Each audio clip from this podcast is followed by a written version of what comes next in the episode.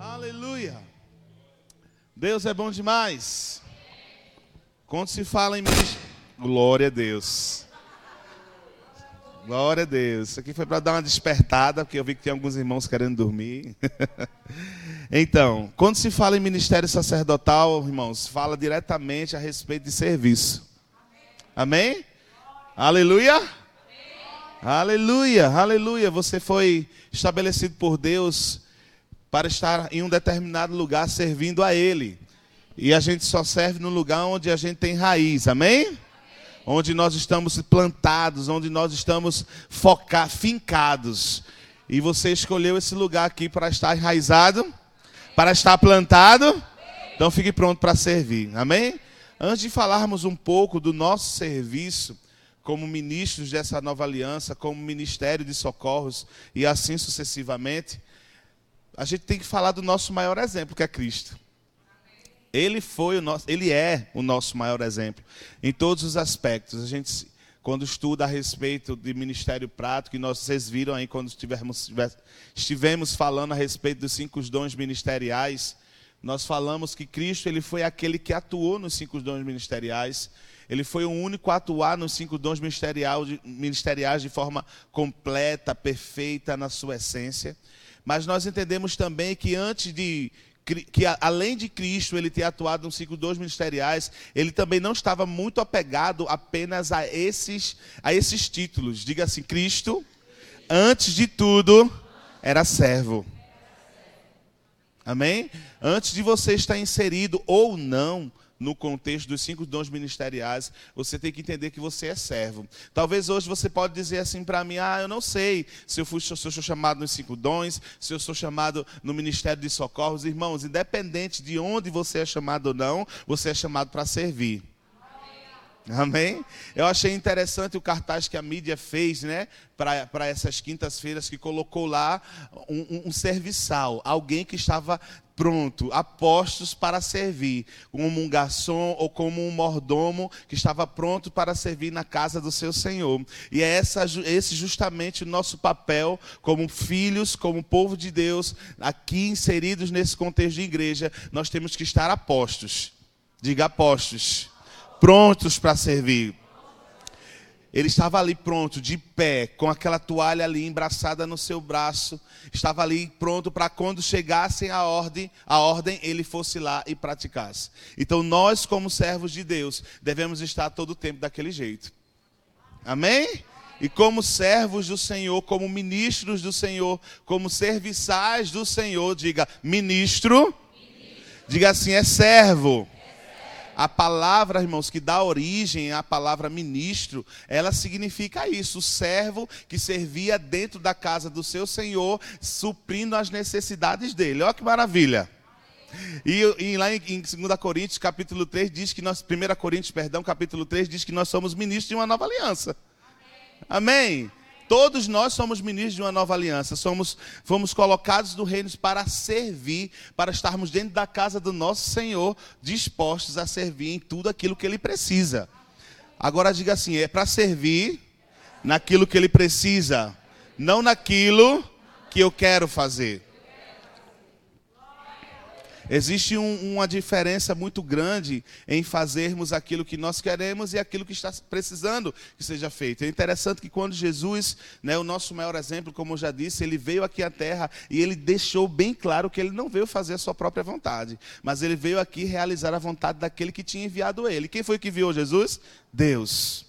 Deus tinha enviado Jesus com uma missão, com um propósito. Por mais que pudesse ter passado na mente de Jesus ou na vontade dele de fazer qualquer outra coisa, ele deixou todas essas coisas de lado, ele subjugou a sua própria vontade, a vontade de Deus. A vontade daquele que tinha enviado ele. Deus tinha um plano para se cumprir na vida de Jesus. Deus tinha um plano para cumprir na humanidade. E Jesus fazia parte disso. Para que esse plano cumprisse, Jesus tinha que fazer de acordo com o plano de Deus. Na sua vida não é diferente. Deus tem um plano para cumprir na sua vida, Deus tem um plano para cumprir nessa geração e, esse, e você faz parte desse plano. E para que isso aconteça, você tem que cumprir o plano que Deus determinou para você. O plano que Deus estabeleceu para você. Então você não faz o que você quer, mas você faz aquilo que foi determinado para que você fizesse. E aquilo que está determinado para você é justamente aquilo que está se precisando no contexto que você está enraizado.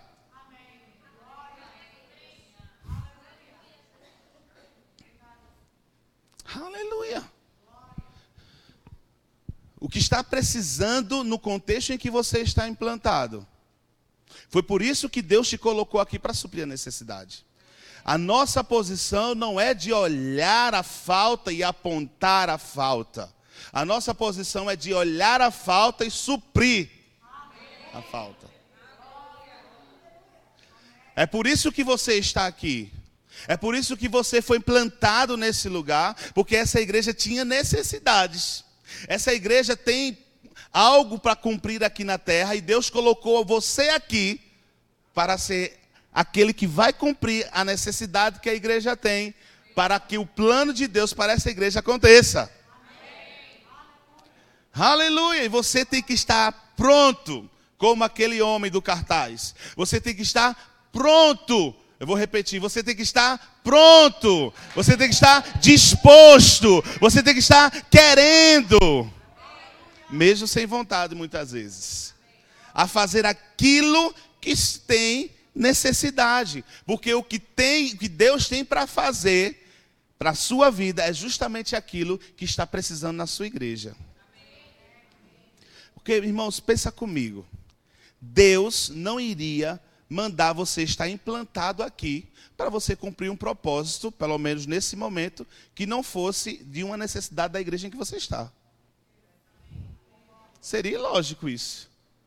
É verdade ou não é?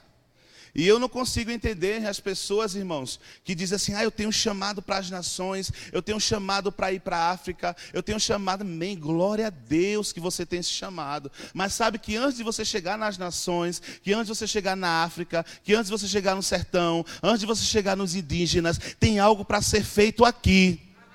E que você nunca vai chegar lá se você não cumprir aqui. Seja fiel no pouco e no muito eu te colocarei.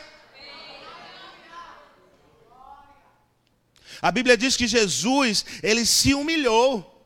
Ele se esvaziou de si. Ele se esvaziou de ser Deus e desceu à terra para cumprir o propósito de Deus. E a consequência dele ter se humilhado, dele ter negado a sua vontade para cumprir a vontade de Deus, foi ele ser exaltado. Foi ele entrar na totalidade do plano de Deus para ele. Mas sabe que muitos de nós não estamos dispostos, dispostos muitas vezes a nos humilharmos, muitas vezes a nos colocar na posição de servos. Jesus nos serviu, irmãos. Ele era Deus, tornou-se igual a nós para nos servir. E hoje, porque ele nos serviu, ele tem muitos que servem a ele. Ele é o nosso maior exemplo. Ele é o sumo sacerdote. Ele é o principal de todos. E nós, como sacerdotes, temos que olhar para a vida do sumo sacerdote e fazer como o sumo sacerdote fez. Servir em todo tempo. Aleluia. Existe algo estabelecido para você fazer aqui. E Talvez essas áreas defeituosas que você tem olhado para a sua igreja e tem apontado é justamente porque você não tem feito nada. Essas, essas áreas que estão dando problema, essas áreas que estão com defeito que você tem apontado, é porque você não tem ocupado esse lugar de suprir a necessidade que a igreja está tendo.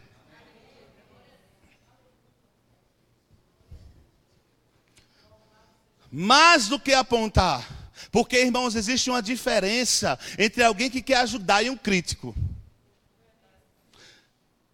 Uma crítica construtiva, ela realmente constrói e ela vem com um conselho ou com uma atuação para mudar aquilo. Mas a pessoa que só chega aqui e diz assim: esse caixa está mal posicionado e não faz nada para colocar ele no lugar, você é apenas um crítico. E infelizmente a igreja está cheia de pessoas críticas.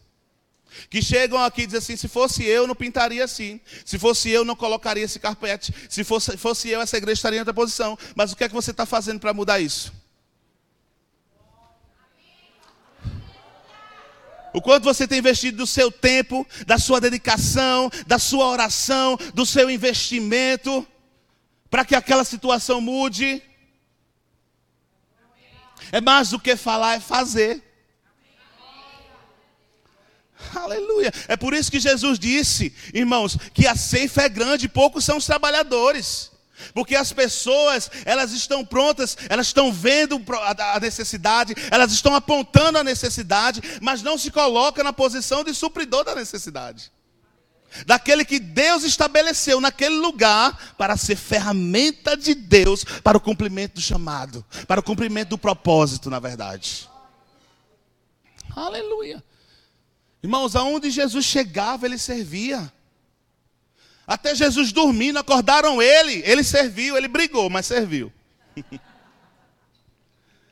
Jesus não tinha tempo, irmãos, para estar só sentado na sinagoga ouvindo a, a palavra, não. Ouvindo os sermões, sermões do, do rabino. Jesus, ele, ele não só ficava lá o tempo todo, ah, nossa, mensagem, parabéns, Rabino, foi muito boa essa. Não! Jesus tinha um tempo, e ele precisava remir esse tempo. Então, se ele estava na rua, ele estava servindo. Se ele estava no templo, ele estava servindo. Se ele estava no mar, ele estava servindo. Se ele estava no monte, ele estava servindo. Se ele estava no deserto, ele estava servindo. Porque ele entendia que havia algo a se cumprir, e para que se cumprisse, ele precisava estar num lugar certo, fazendo o que Deus tinha chamado ele para fazer. Sabe que Jesus não escolheu quem ele ia curar? Ele, escolheu, ele curou a todos aqueles que estavam necessitados. A Bíblia diz que Jesus andou por toda parte, curando a todo enfermo e libertando a todo oprimido do diabo. Diga assim: todo. Por toda parte, irmãos. Sabe que a Bíblia fala muitos dos milagres de Jesus, mas eu digo para você, eu tenho certeza que foram muito mais. Porque tiveram milagres que talvez quem escreveu a Bíblia não viu. Tiveram coisas que não caberiam na Bíblia. Não só foi isso que Jesus fez. Jesus fez muitas, muitas outras coisas. Que talvez não tinha tanto holofote para o povo bater palma. Mas que porque estava precisando, ele fez. Você está pronto a seguir o seu sumo sacerdote Jesus Cristo? A fazer como ele fez? Sabe que o que eu falei até agora, irmãos, nada disso estava anotado aqui. Aleluia! Aleluia! Mas eu sei que se o Senhor está me guiando a fazer, é porque nós estamos precisando ouvir.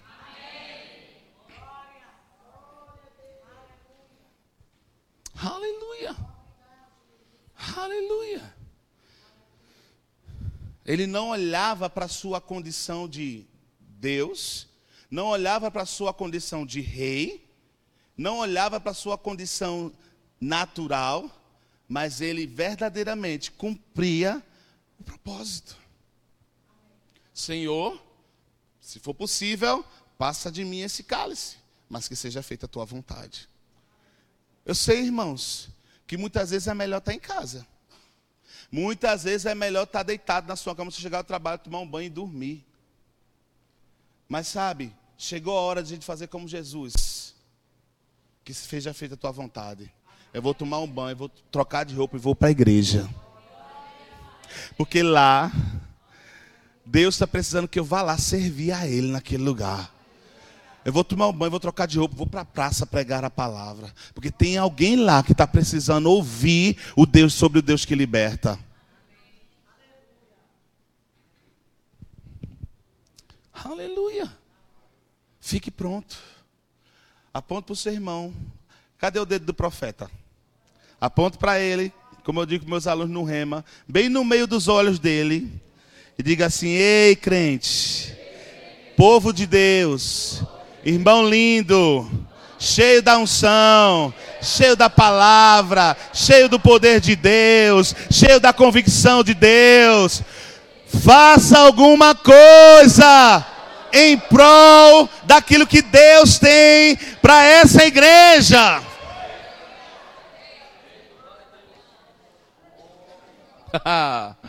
Aleluia! Aleluia! Sabe, irmãos, Talvez alguns podem estar até pensando, ou não, não sei. Mas ficou em que o projeto construir?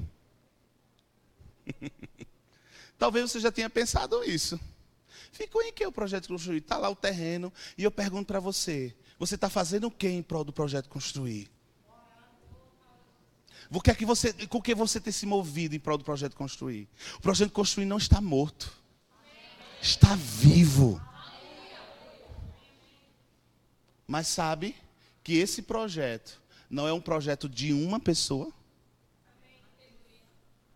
É o projeto dessa igreja. E nós somos a igreja.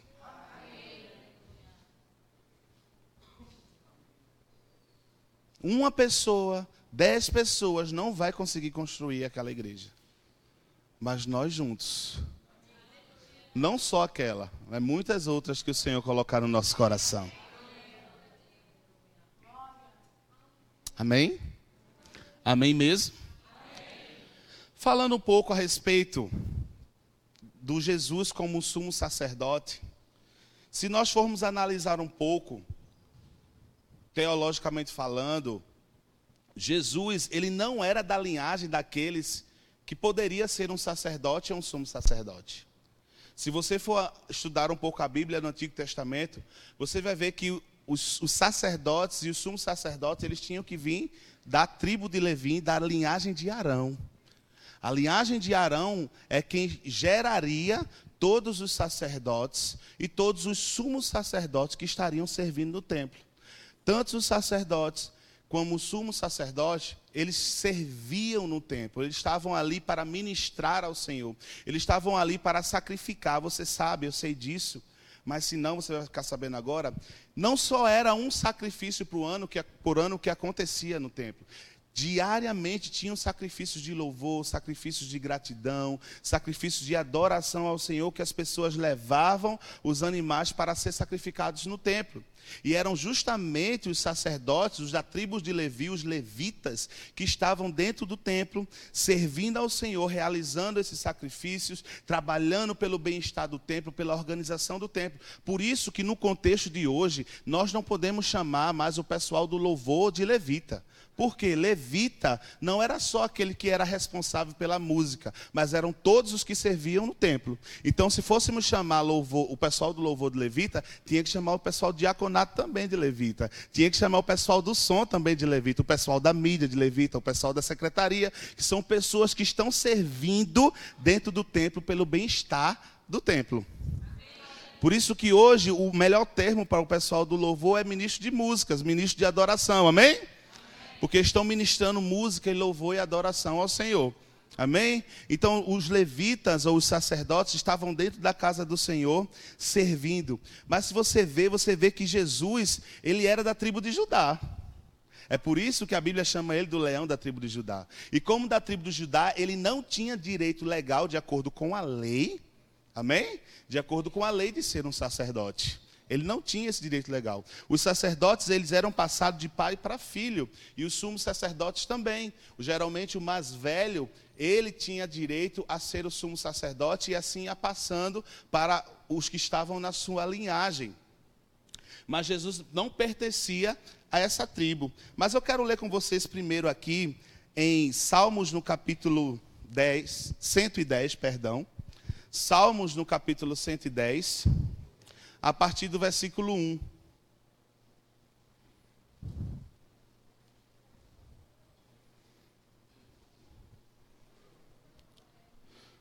Aleluia. Salmos 110, 1 diz assim: esse salmo aqui é um salmo messiânico, é um salmo de Davi, ele está apontando para Jesus Cristo. Você, eu sei que você sabe, muitos salmos de Davi não falavam a respeito daquele tempo, mas eram salmos proféticos e a maioria messiânicos. E esse aqui é um desses salmos messiânicos que estava apontando para Jesus. E diz assim: Disse o Senhor, disse o Senhor ao meu Senhor: Assenta-te à minha direita, até que eu ponha os teus inimigos debaixo dos teus pés. O Senhor enviará de Sião o cetro do seu poder, dizendo: Domina entre os teus inimigos. apresentar-se-á voluntariamente o teu povo no dia do teu poder, com santo ornamento, com o orvalho emergindo da aurora, serão os teus jovens. O Senhor jurou e não se arrependerá. Diga assim: o Senhor jurou. Diga assim: esse será o juramento de Deus. Tu és sacerdote para sempre, segundo a ordem de Melquisedeque. O Senhor, à tua direita, no dia da sua ira, esmagará os reis. Ele julga entre as nações, enche-se de cadáveres, esmagará cabeças por toda a terra, de caminho, bebe na torrente e passa de cabeça erguida. Aqui nesse salmo que apontava para Jesus Cristo, ele fala de que tu és o sacerdote para sempre, segundo a ordem de Melquisedeque. Depois nós vamos ler, ainda temos um bom tempo, nós vamos ver que lá o escritor aos Hebreus também fala a respeito disso. Mas antes de chegarmos lá, irmãos, a gente precisa entender um pouco quem é Melquisedeque. Quem era esse da qual Jesus se originaria? Que ordem é essa de Melquisedeque? E quero ler com você lá em Gênesis, capítulo 14, por favor, abra lá.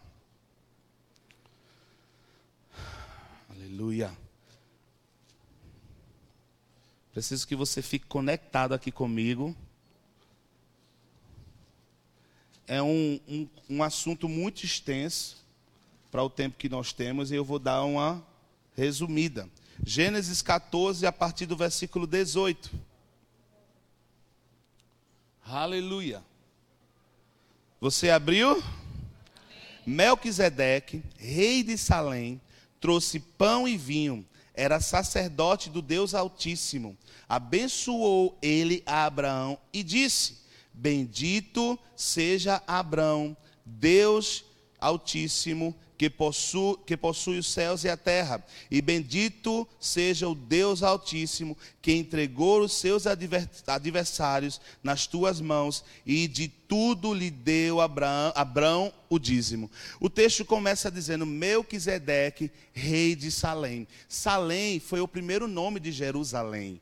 Né? É por isso que você, quando vai ler o nome Jerusalém, Jerusalém, Salém. Então, esse, esse nome Salém era um, foi o primeiro nome dado a Jerusalém, que significa paz. Por isso que nós vamos ver depois lá em Hebreus que é, Paulo não, né? O escritor aos Hebreus diz que esse Melquisedeque era rei de justiça, rei de paz. E Melquisedeque aqui, algumas pessoas falam em teofania. Outras pessoas falam que era apenas uma representação. Mas o texto está dizendo, irmãos, preste atenção aqui, que Melquisedeque era rei de Salém. Mas se nós formos estudarmos um pouquinho a Bíblia, quem foi o primeiro rei de Jerusalém?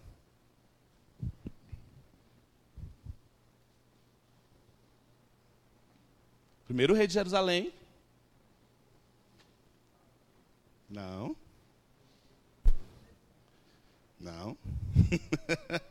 Bora, isso aqui é uma aula. Quem? Não. Não. Lembra quando Samuel ele vai diante de Deus falar que o povo quer um rei? Isso.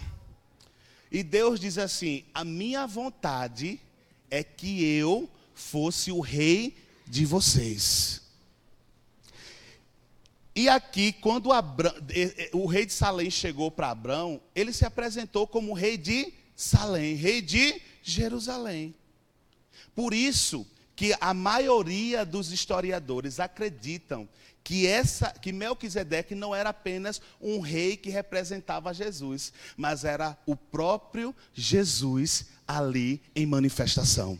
Porque ele foi o primeiro rei. Deus disse: "Eu queria que só eu continuasse sendo o rei de você de vocês. E Melquisedeque, muito antes de Saul, já se apresenta como rei de Jerusalém. Então, a maioria dos teólogos, eles acreditam que Melquisedeque aqui, representado como rei de Salém, era mais do que uma representação de Jesus, mas que, na verdade, aconteceu uma teofania. Diga assim: teofania.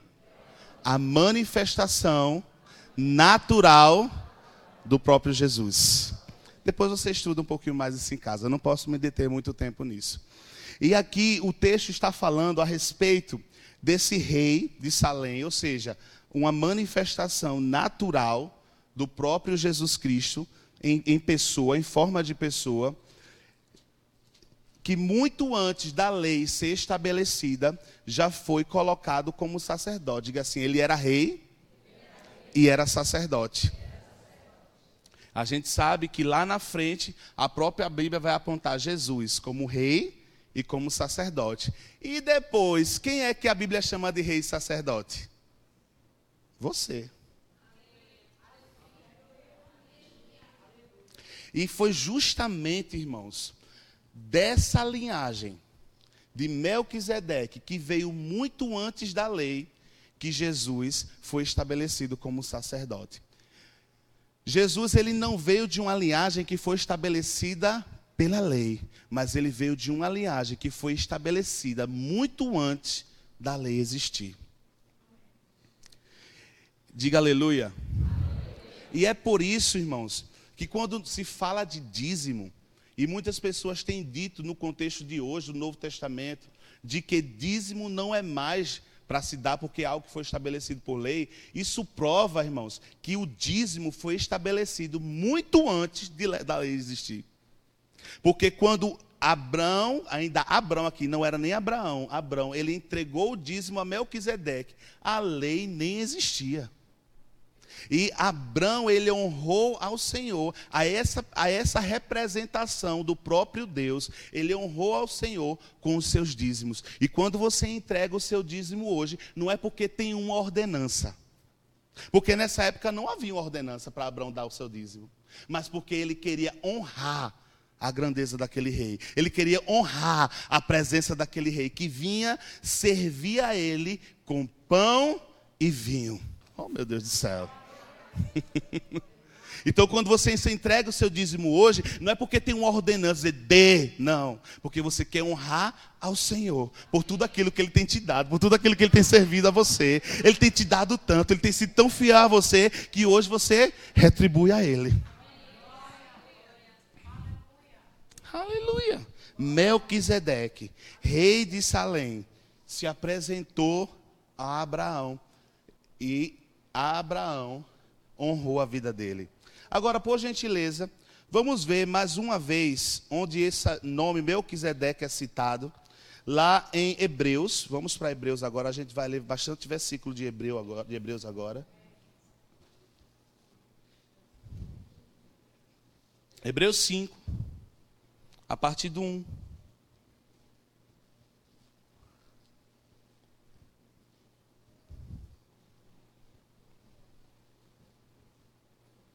Hebreus 5, a partir do 1. Ele mais uma vez vai falar de Jesus como sacerdote, como sumo sacerdote, vindo dessa linhagem de Melquisedeque, que diz assim: Porque, a partir do versículo 1, porque todo sumo sacerdote, sendo tomado dentre os homens, é constituído nas coisas concernentes a Deus, a favor dos homens, para oferecer tanto dons como sacrifícios. Diga-se, dons e sacrifícios. Foi isso que Jesus nos deu, dons, presentes, sacrifício, a sua própria vida sacrificados em nosso favor. Amém? Pelos pecados. E é capaz de condoer-se dos ignorantes e dos que eram, pois também ele mesmo está rodeado de fraquezas. E por esta razão deve oferecer sacrifícios pelos pecados, tanto do povo quanto de, como de si mesmo. Ninguém, pois, toma essa honra para si mesmo, senão quando chamamos, quando chamado por Deus, como aconteceu com Arão, versículo 5. Assim também Cristo a si mesmo não se glorificou para se tornar sumo sacerdote, mas o glorificou aquele que lhe disse: Tu és meu filho, eu hoje gerei. Ele está dizendo, da mesma forma que na antiga aliança, ninguém se autodenominava sacerdote, para você ser sacerdote tinha que ser chamado e fazer parte de uma linhagem. Da mesma forma, Jesus, ele não se autodenominou, mas aquele que disse: Tu és meu filho, eu te gerei, foi que chamou Jesus para ser sumo sacerdote.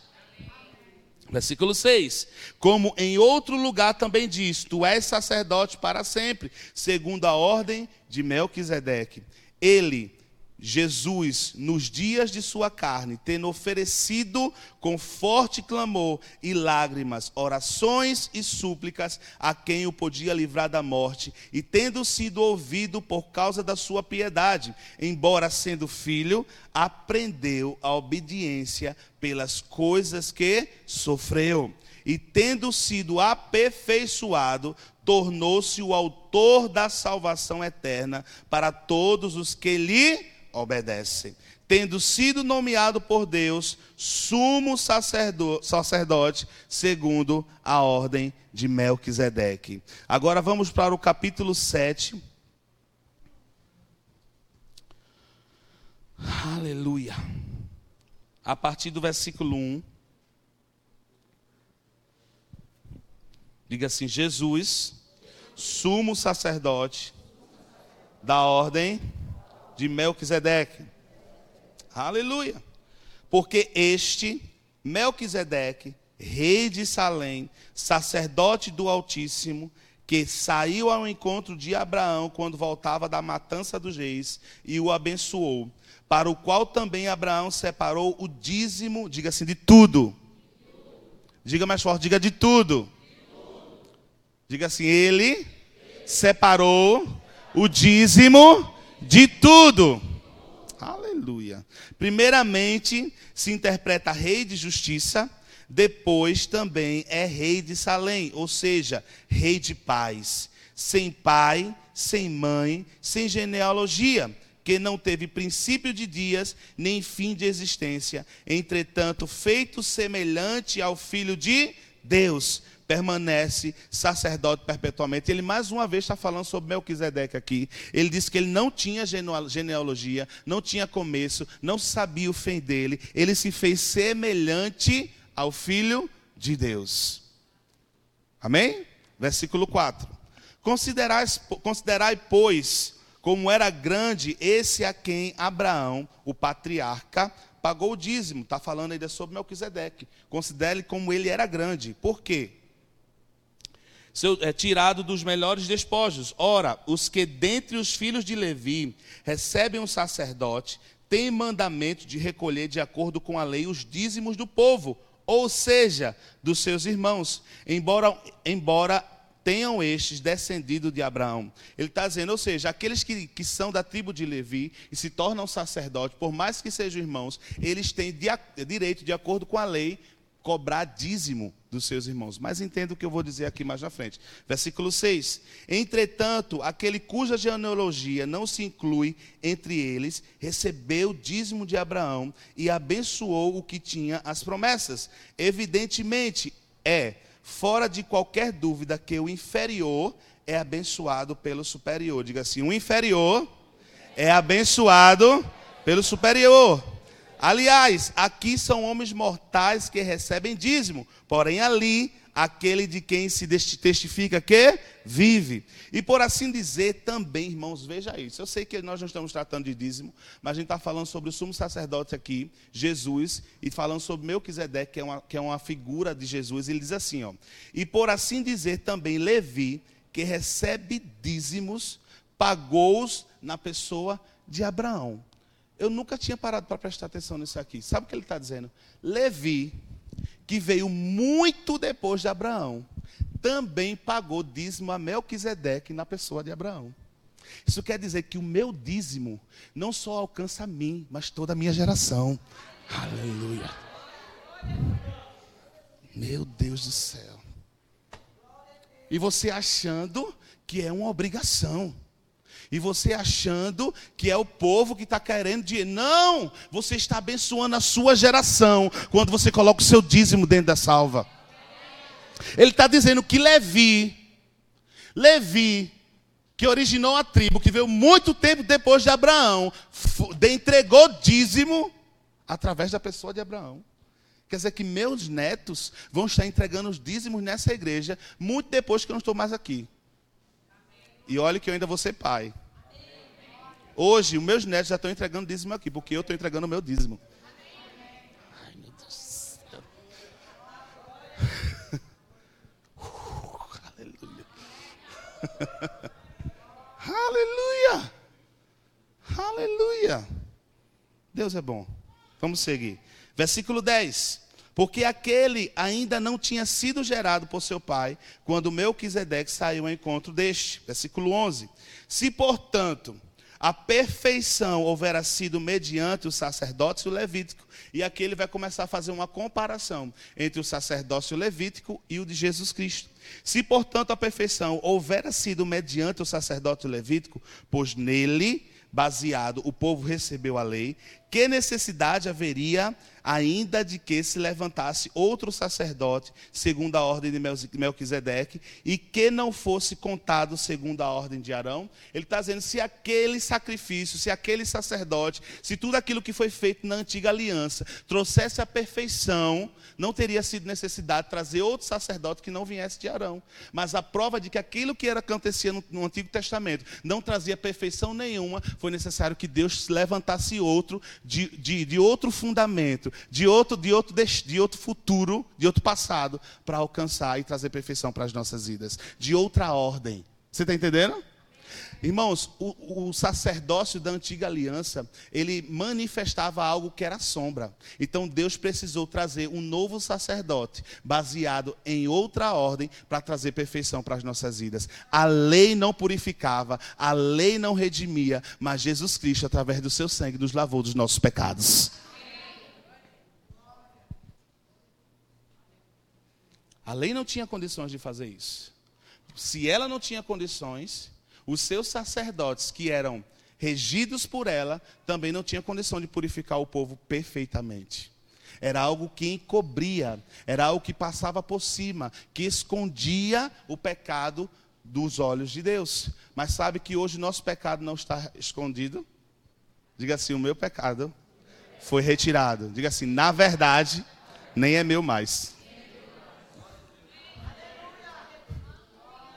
Aleluia. Cristo tomou sobre si os nossos pecados e nos fez santos. E hoje nós podemos andar em perfeição. Diga, perfeição. Diga mais uma vez, perfeição. Você, algumas pessoas não estão crendo, não, mas fale mais uma vez para você crer. Diga, perfeição. perfeição. Que a Bíblia diz que o ciclo dos ministeriais foi colocado para nos aperfeiçoar. Amém? Amém? Então você pode ser aperfeiçoado. Você pode ser tratado. Você pode ser moldado. Diga, em Cristo, eu posso ser perfeito. Sabe que muitas pessoas, irmãos, têm usado da expressão: ah, mas eu não sou perfeito para continuar errando? Para continuar a sua vida de erro, a sua vida de pecado, a sua vida de desagrado ao Senhor. Porque quando aquelas pessoas são questionadas, ah, mas eu sou ser humano, eu ainda não sou perfeito. E isso não pode ser desculpa, irmão. Sabe por quê? Porque você tem a graça. Diga assim: graça é favor, mas também é capacitação.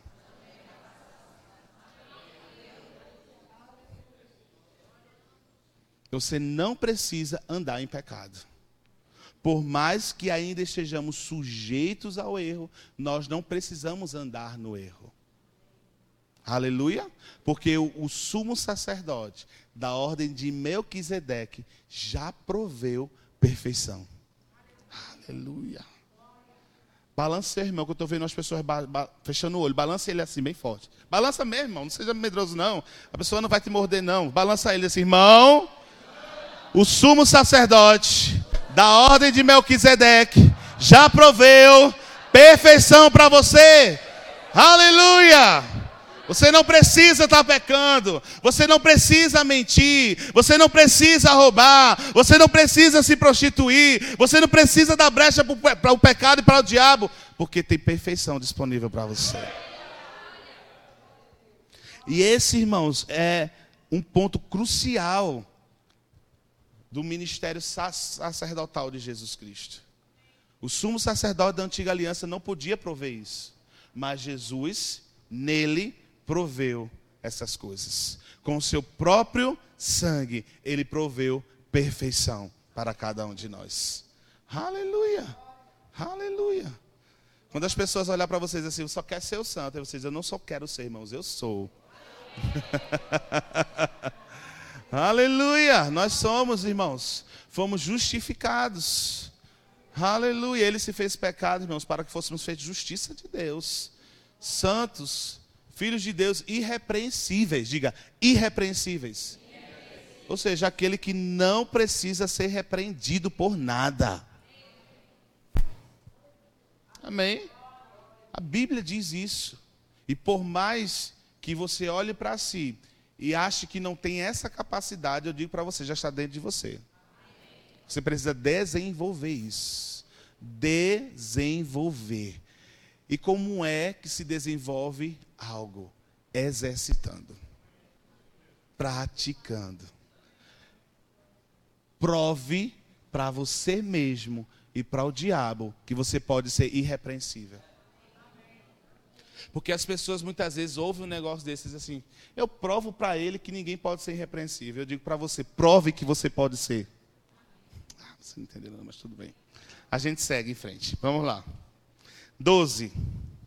Pois quando se muda o sacerdote, necessariamente há também mudança de lei. Porque os sacerdotes levíticos, eles estavam fundamentados na lei de Moisés. Fica ligado aqui, por favor, não conversa. O sumo sacerdote da antiga aliança, eles estavam fundamentados na lei de Moisés. Se estava mudando agora a ordem de onde viria o sumo sacerdote, a lei também teria que ser mudada. Por isso que a lei de Moisés, ela foi revogada em Cristo. Nós não vivemos mais pela lei, da lei de Moisés. Nós vivemos hoje pela lei do amor. que é a lei de Cristo. Porque se mudou a ordem sacerdotal, vai mudar a lei agora também. Então, não conduza a sua vida fundamentada da lei do Antigo Testamento. Porque a lei, ela foi revogada a partir do que, a partir do momento que o novo, uma nova ordem sacerdotal foi instaurada em Cristo Jesus. Amém? 13. Porque aquele de quem são ditas essas coisas pertencem a outra tribo, tribo, da qual ninguém prestou serviço ao altar. Está falando da tribo de Judá. Pois é evidente que nosso Senhor procedeu de Judá, tribo a qual Moisés nunca atribuiu sacerdotes. E isto é ainda muito mais evidente quanto, quando, a semelhança de Melquisedeque, se levanta outro sacerdote, constituído não conforme a lei do mandamento carnal, mas segundo o poder de vida indissolúvel. Um poder de vida que não acaba, que é permanente. Lembra, irmãos, que lá em, em 1 Coríntios, também no capítulo 3, ele fala a respeito da glória, do poder que vinha sobre Moisés, e ele era devanecente, diga passageiro. Diga passageiro. Diga assim, agora o poder que atua em mim hoje não é passageiro, diga, é indissolúvel. Porque agora não está fundamentado naqueles mandamentos da lei, nem naquela ordem sacerdotal. Está fundamentado em Cristo Jesus e numa nova ordem sacerdotal, a ordem segundo Melquisedeque. Aleluia! Eita, essa noite a gente dá vontade de dançar, não é não? Quando a gente ouve esse negócio, essas coisas. Aleluia! 17. Porquanto se testifica, tu és sacerdote para sempre. Diga para sempre segundo a ordem de Melquisedeque. Outra coisa, porque ele falou a respeito desse poder de vida indissolúvel.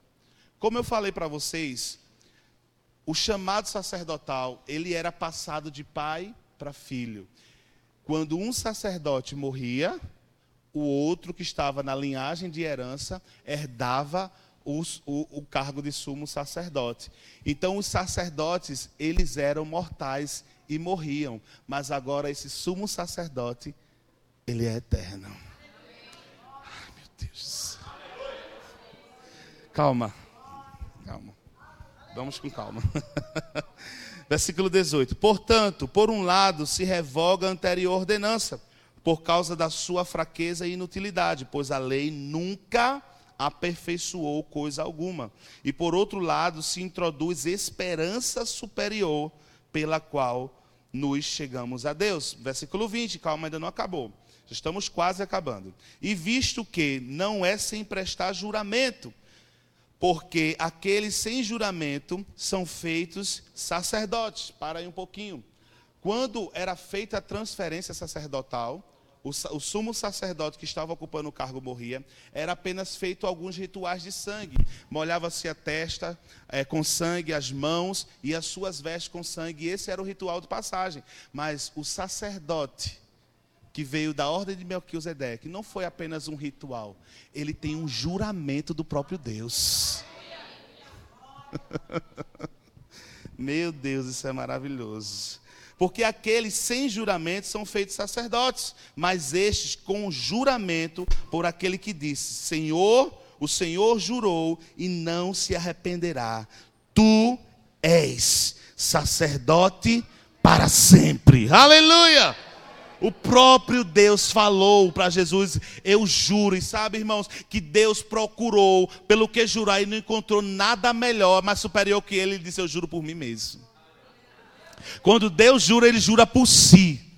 E ele diz: Tu és sacerdote para sempre. Por isso que a morte não pôde deter Jesus. Por isso que a morte não pôde segurar Jesus lá dentro da cova. Sabe por quê? Porque Deus disse: Você não vai morrer, você vai ser para sempre. Esse é o nosso Deus, esse é o nosso sumo sacerdote.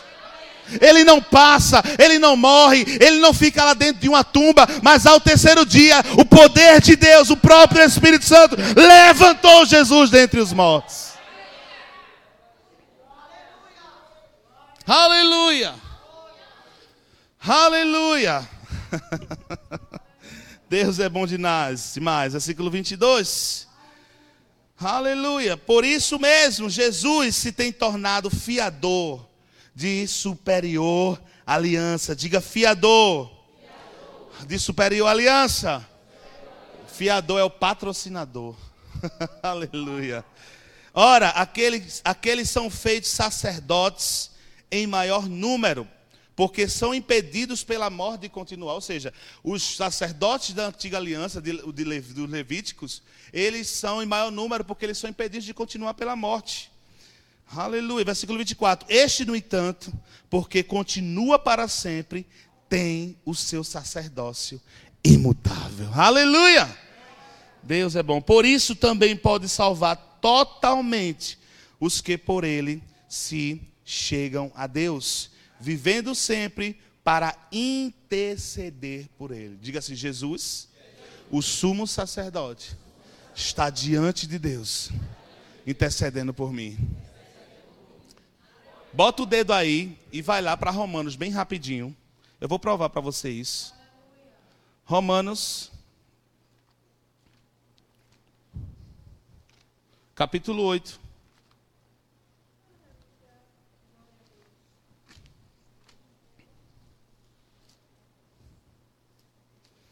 Capítulo 8, versículo 31. Esse mesmo capítulo fala que o Espírito intercede diante de Deus com gemidos inexprimíveis. Mas no versículo 31, ele vai dizer o seguinte também: Que diremos, pois, à vista dessas coisas? Se Deus é por nós, quem será contra nós? Aquele que não poupou o seu próprio filho, antes, por todo no, todos nós o entregou, porventura não nos dará graciosamente com ele todas as coisas? Olha o que o texto está dizendo, preste atenção aqui em mim, por favor. Aquele que não poupou o seu próprio filho, antes por todos nós nos entregou, é, por todos nós o entregou, porventura não nos dará graciosamente com ele todas as coisas. Versículo 33 diz assim: Quem intentará acusação contra os eleitos de Deus? É, quem, é Deus quem os justifica. Quem os condenará? É Cristo Jesus quem morreu, ou antes quem ressuscitou, o qual está à direita de Deus e também intercede por nós. O sumo sacerdote, ele está diante de Deus, intercedendo. Sabe como? Você ora ao Pai: Pai, obrigado, Senhor. Obrigado porque eu creio na salvação do meu marido, do meu filho, daquele familiar. E Jesus está diante de Deus. Sim, Deus responde a oração dele. Responde a oração dele. Ele é um homem fiel, ele é uma mulher fiel. Ela tem crido nisso, ela tem declarado. Interceder é se colocar no lugar de alguém diante de outra pessoa para falar em prol. Sabe o que é? Você está lá, Pai, obrigado pela minha casa. Eu te dou graça pela minha casa nova. E ele chega, ô oh, Senhor, é verdade. Ela está precisando de uma casa, concede esse pedido. Ah, meu Deus Está Jesus e o Espírito Santo diante de Deus intercedendo por você. Irmãos, ore. Sabe o que é que está faltando? Orar. Somente porque o próprio Jesus, o nosso sumo sacerdote, está diante de Deus, intercedendo por nós. Você se alegra com isso? Vamos terminar o texto lá de Hebreus? Volta lá para a gente terminar, versículo 26. Com efeito, nos convinha um sumo sacerdote como este, santo, inculpável, sem mácula separado dos pecados e feito mais alto do que os céus. Meu Deus. Irmãos, isso me dá segurança. Mas também me faz entender o quão humilde Jesus é. Preste atenção. Nós acabamos de ler que ele está diante de Deus intercedendo. É como um advogado. Ele está ainda na posição de quem está servindo a cada um de nós. Mas esse mesmo que está servindo, ele é santo, inculpável, sem mácula, separado de pecado e feito mais alto do que os céus.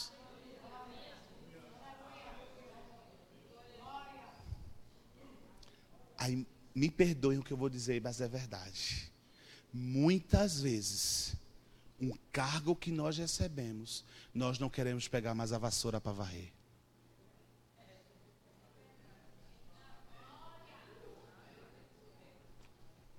Muitas vezes, um elogio que nós recebemos, nós enchemos o peito e não queremos servir em alguma outra coisa. Não é o teu cargo. Não é o teu cargo que vai falar sobre você. Mas é o teu caráter. É o que vai estar gritando diante de Deus a respeito da sua vida. Não queira cargos se o teu caráter ainda não está tratado. Jesus, mesmo como Deus, se colocou como servo porque ele era muito resolvido com quem ele era.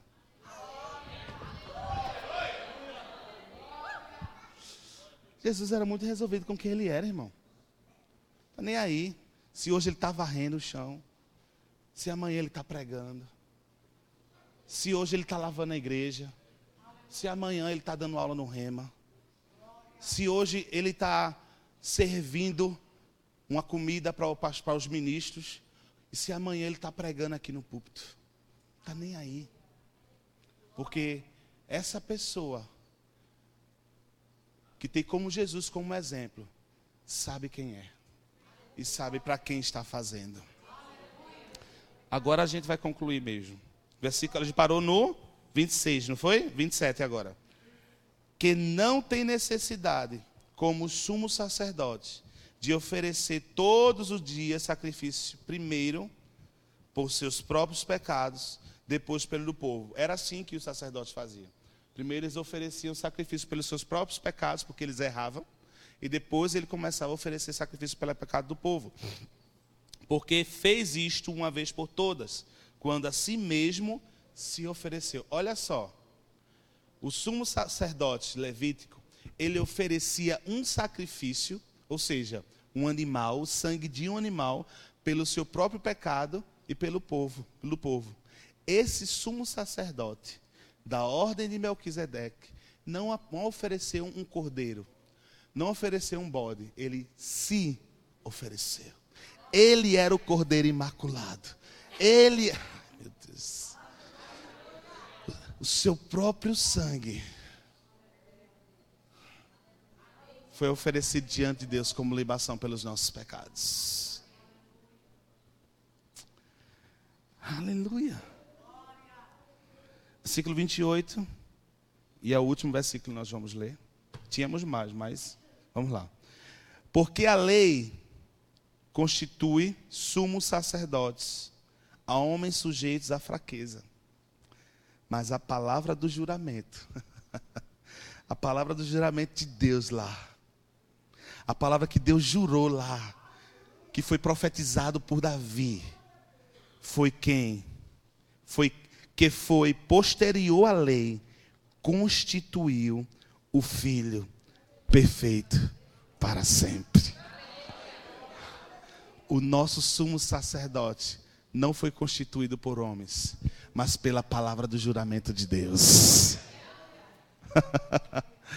Aleluia.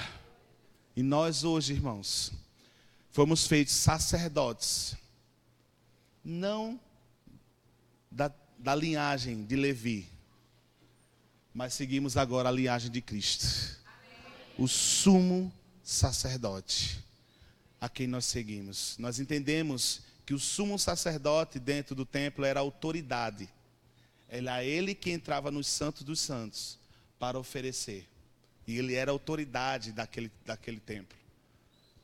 E nós temos hoje um sumo sacerdote que entrou de uma vez por todas no Santo Santo Celestial e apresentou o seu próprio sangue pelo sacrifício de toda a humanidade. E nós hoje, como sacerdotes, servos do sumo sacerdote, temos que ser como ele é. Hoje nós não somos sacerdotes, vou repetir isso, da linhagem de Levi, da tribo de Levi, da linhagem de Arão. Nós somos sumos sacerdotes da linhagem de Jesus, da tribo de Judá. Do leão da tribo de Judá. Amém? Aquele que habita em meio aos louvores do seu povo. Tinha mais algumas coisas para nós vermos, mas isso eu quero te instigar a continuar estudando sobre esse assunto. Capítulo 8, 9 e 10 de Hebreus vai continuar falando de Jesus Cristo, sumo sacerdote. Capítulo 8, ele vai falar um pouco mais de Jesus como sumo sacerdote. O 9, ele vai apresentar um pouco como era o serviço levítico lá no Antigo Testamento e vai comparar mais uma vez aquilo que era feito lá com o que Jesus fez. E o 10 ele dá uma concluída sobre esse assunto. Continue estudando, irmãos. Leia em casa. Nós tínhamos bastante texto ainda para ler, mas o que foi falado é que nós estávamos precisando receber. Amém? Então, olha para Jesus hoje, não como alguém que morreu na cruz só lá atrás, há dois mil anos atrás, que quando você assiste os filmes lá, né, da paixão de Cristo, você chora pelo sofrimento. Mas olha para Jesus hoje como Rei dos Reis e Senhor dos Senhores, como sumo sacerdote vencedor, como leão da tribo de Judá, que te fez mais que vencedor e que diante de Deus se ofereceu como sacrifício em seu favor. Amém?